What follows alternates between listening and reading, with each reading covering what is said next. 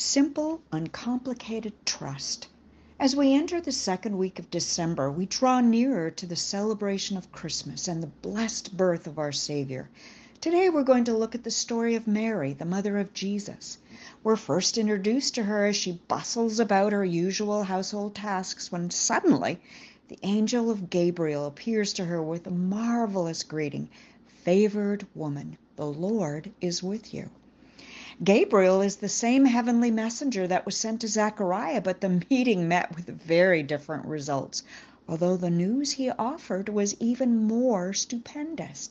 First, he addressed her as favored, signifying in the Greek that she was receiving much grace from God for the role he had selected for her.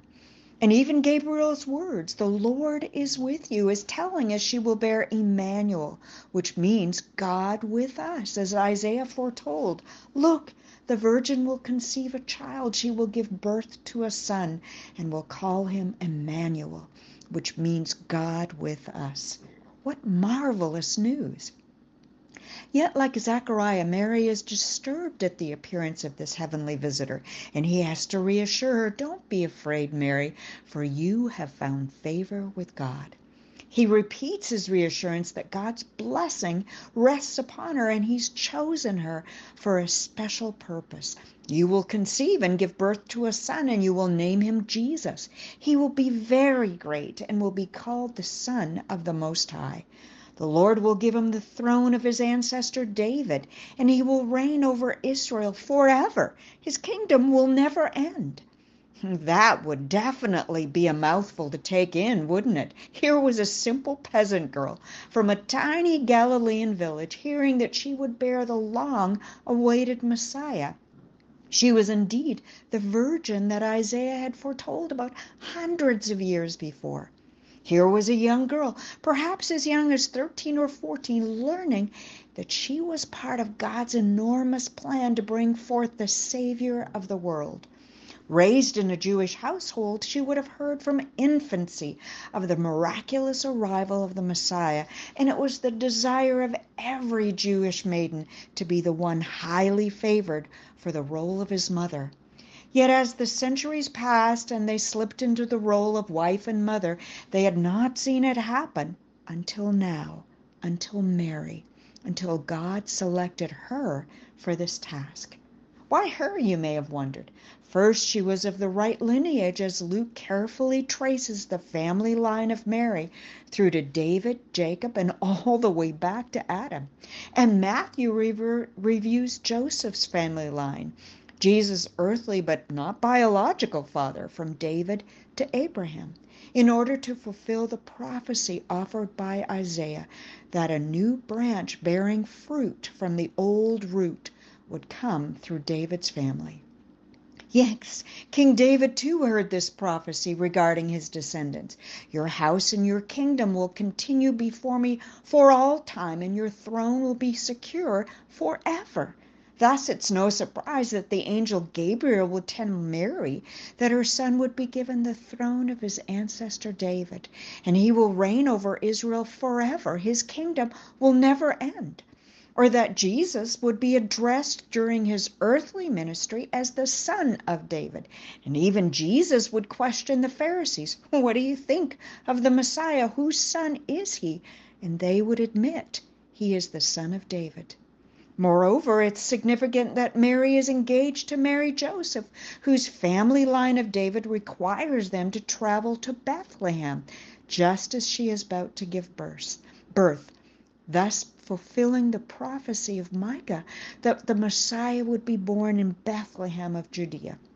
But you, O Bethlehem of Ephrathah, are only a small village among all the people of Judah.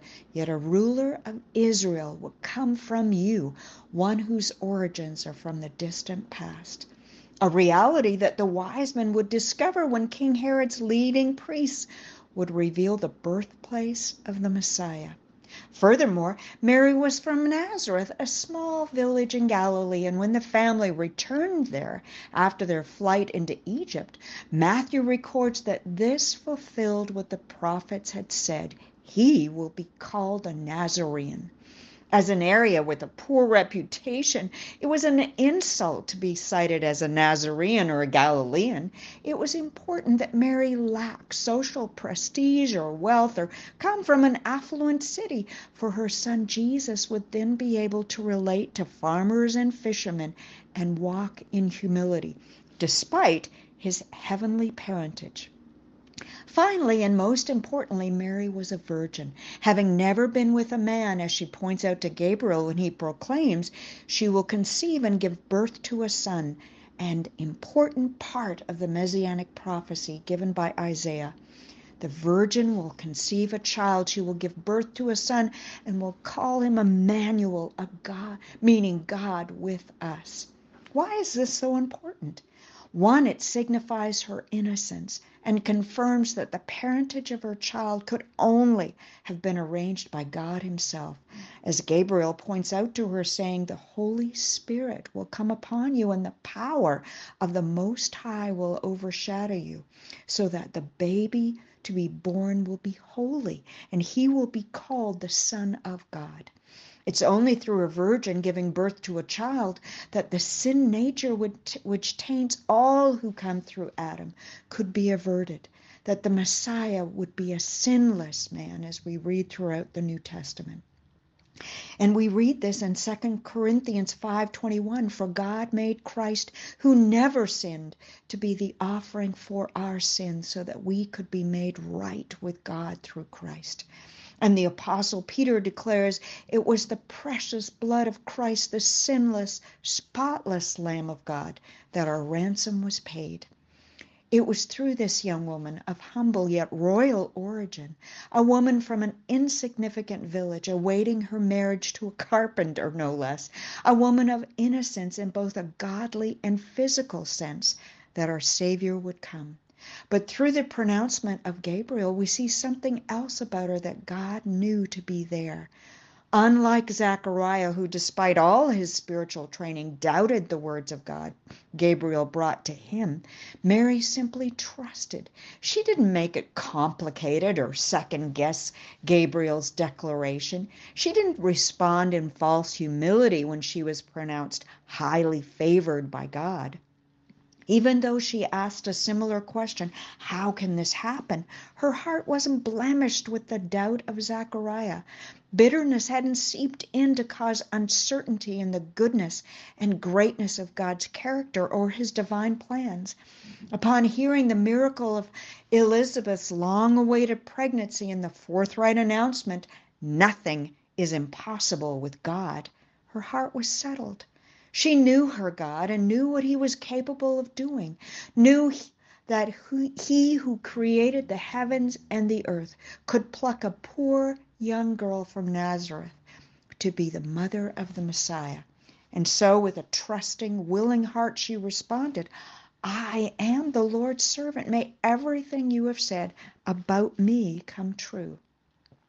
Whatever God says to us this season, may our answer be the same as Mary's. No matter how impossible it may seem, how unlikely it may be, may we answer, I am the Lord's servant. May everything you have said about me come true. For such trust illustrates our faith, our conviction that God is true to his word and can fulfill all he has prom- promised. With this trust brings a confident hope in a future that is safe and secure in the Father's hands. Thus may we be like Mary and trust in the Lord with all our heart and lean not on our own understanding, seeking His will in all we do, knowing that He will show us the path to take. May our faith, may our trust be simple and uncomplicated, that we can say that we are the Lord's servant and that everything He's told us come true. God bless you, beloved. God bless you.